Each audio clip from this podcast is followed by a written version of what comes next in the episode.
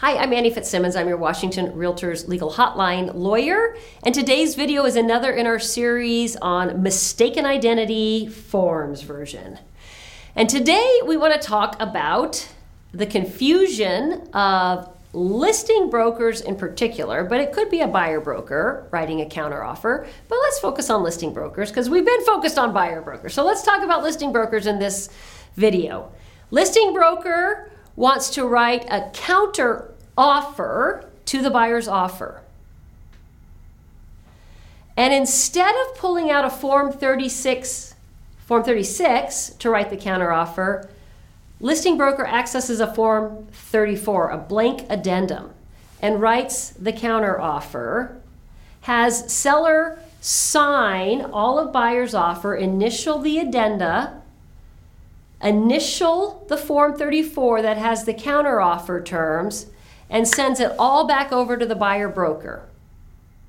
Now compare that to the scenario where listing broker properly uses the Form 36, the counteroffer addendum, writes out all of the identical terms for seller's counteroffer, has seller initial that, also signs the buyer's purchase and sale agreement, initials all of buyer's addenda, puts it all together, and sends it back over to the buyer broker. Is there a big difference? There is a huge difference. And the huge difference all comes from very few words set forth in the introductory paragraph of those two forms. Form 36, the counter offer addendum, says in the introductory paragraph that this counter offer addendum or this counter offer incorporates all of the terms of buyer's offer except as those terms are modified through seller's counteroffer set forth below. So, with the boilerplate language in the introductory paragraph of the Form 36, the counteroffer addendum, we know that this is a counteroffer and that buyer's offer is not accepted as written.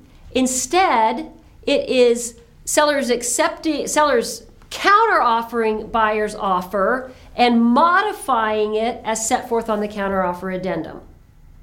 So there's no way that there could be an argument made that seller has accepted buyer's offer because seller has very clearly countered buyer's offer as described in the boilerplate introductory language found only on Form 36.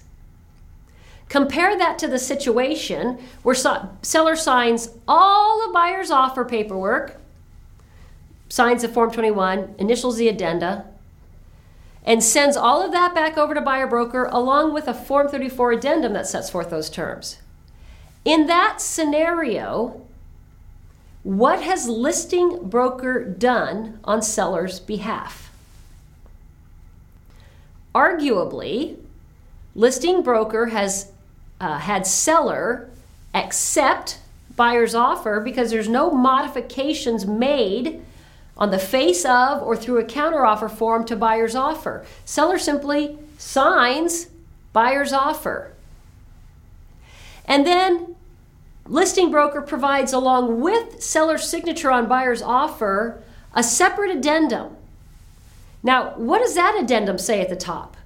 That addendum at the very top, the same the boilerplate introductory paragraph says this addendum is attached to and made part of that purchase and sale agreement dated between buyer seller regarding the property at this addendum is attached to and made part of that agreement in other words, we already have an agreement and this addendum is going to attach to it, but it's only got seller's initials on it.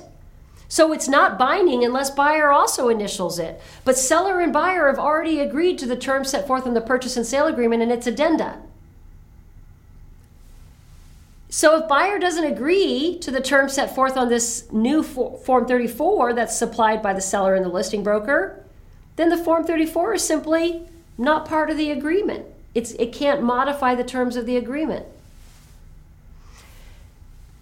at a minimum, the buyers have a fight. I'm sorry, the, the parties may have a fight on their hands as to what is the meaning of this Form 34 that comes back to the buyer along with the seller's signature on the buyer's offer.